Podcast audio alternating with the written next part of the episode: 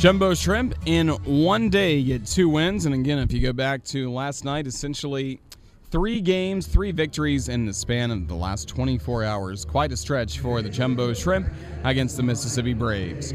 Roger Hoover, glad to welcome you back to the baseball grounds, and we'll start to take a look back at highlights from game two of this doubleheader. If you missed any of our game one highlights, they are available on our SoundCloud page, soundcloud.com slash JaxShrimp, or by going to iTunes, or I guess iTunes is no more, maybe in Apple Music or the podcast app, search for the Jumbo Shrimp podcast. You can get all the highlights from game one right there.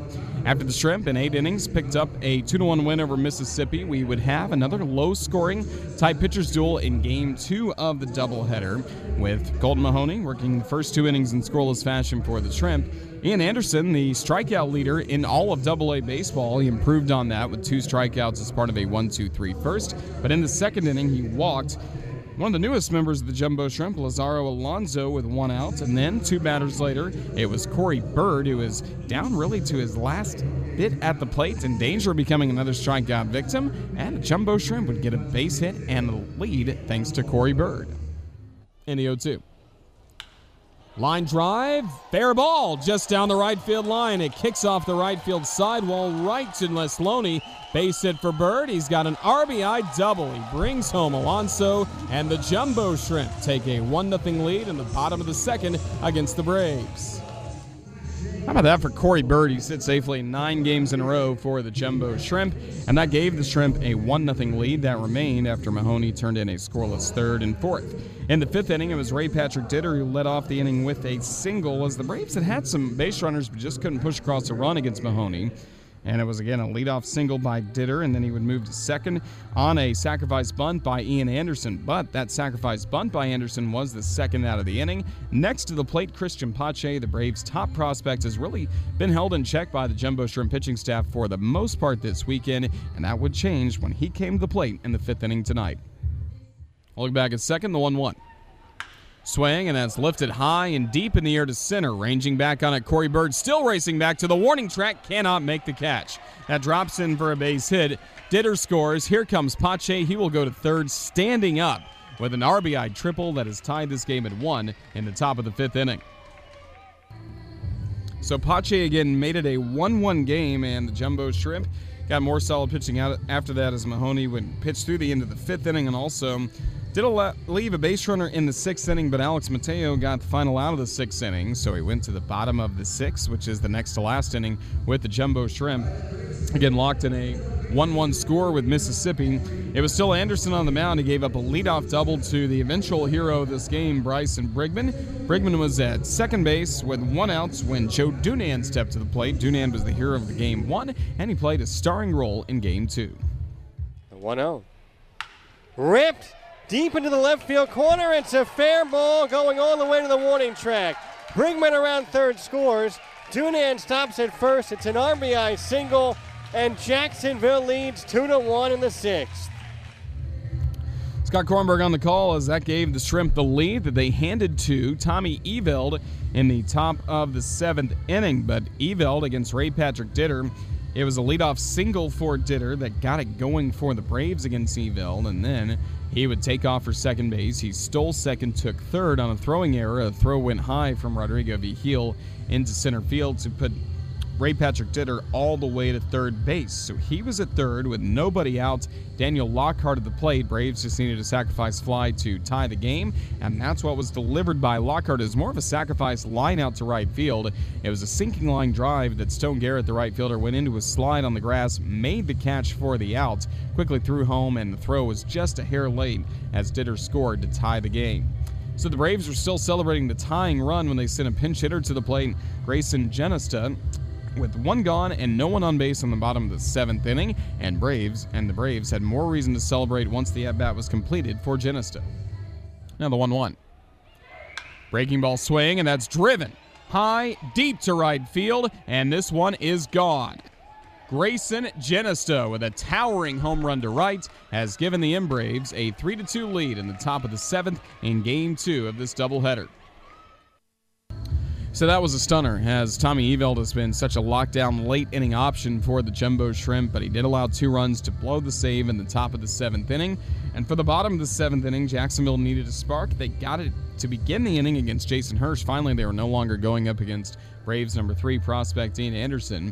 But against Jason Hursh, it was a leadoff single by Stone Garrett, answered by a single shot into center field by Corey Bird, continuing his strong play of late. Some were expecting him to bunt. He did not. He singled into center field, and that may get really overshadowed when looking back at this game, but it was critical for Bird to get that single to put two on with nobody out. Especially critical because Rodrigo Vigil hit a ground ball to short next, and the Braves would cut down Garrett at third base for the first out. But there were still runners at first and second when the pitcher spot of the order came up. And after Jacksonville had already made a double switch, it was J.C. Milan's turn to bat, and Milan with one swing changed the narrative in Jacksonville. The 0 1. Curveball swing, a line drive to left, base hit. Corey Bird gets the wave. Here comes the throw by Pache, the left fielder. The ball skips away from the catcher Martinez. Bird is in there safely, and this game is tied at three in the bottom of the seventh. So the tying run scored there, and then the next batter would reach on a fielder's choice, Brian Miller, so that would set the stage for Bryson Brigman. He'd already had a big weekend for the Shrimp, made some big plays yesterday to be our Navy Mutual MVP of the game when Jacksonville earned a Game 2 victory in the series against Mississippi. And today, he would make sure that game two of this doubleheader and game four of the series would belong to the Jumbo Shrimp thanks to one swing. Payoff pitch.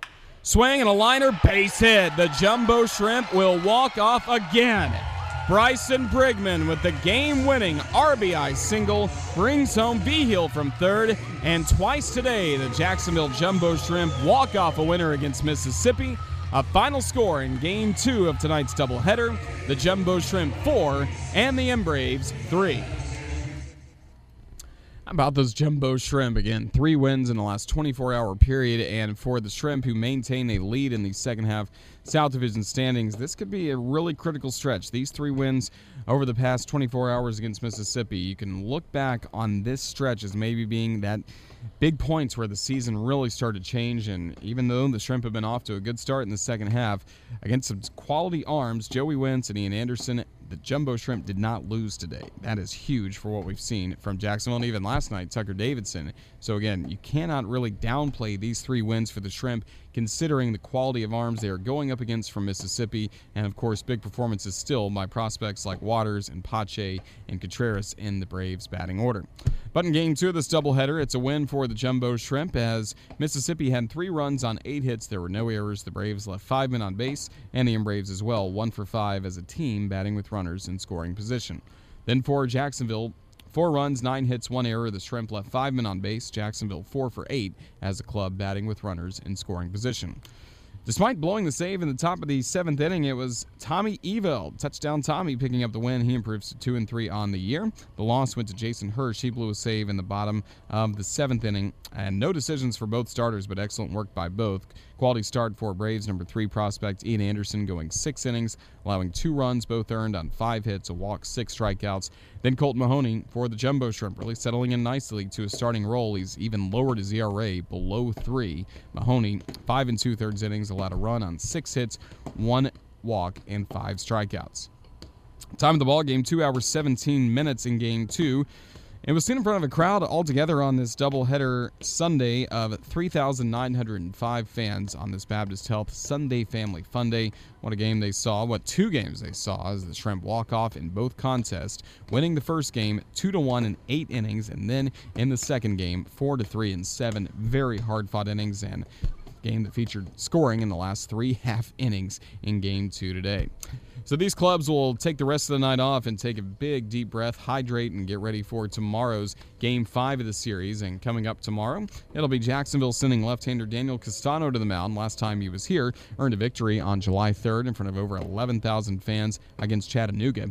He's one and one, a 4.82 ERA. He'll be opposed by another top pitching prospect for the Braves in Jasseel de la Cruz. So far in the Southern League, he's 2 and 4, a 2.92 ERA. Game time tomorrow, 7:05 p.m. Eastern, and then it's another quick turnaround for these clubs on Tuesday, 12:05 Eastern start time for Big Splash Day when George Guzman faces Kyle Muller in the final game of the series.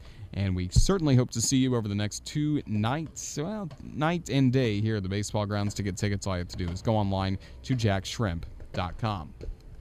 Got to say thank you to our friends at Buffalo Wild Wings. May have to go to Buffalo Wild Wings for the post-game meal. They did provide our front office and press box staff with a delicious pre-game meal. So we say huge thank you to our friends at the River City Marketplace location of Buffalo Wild Wings.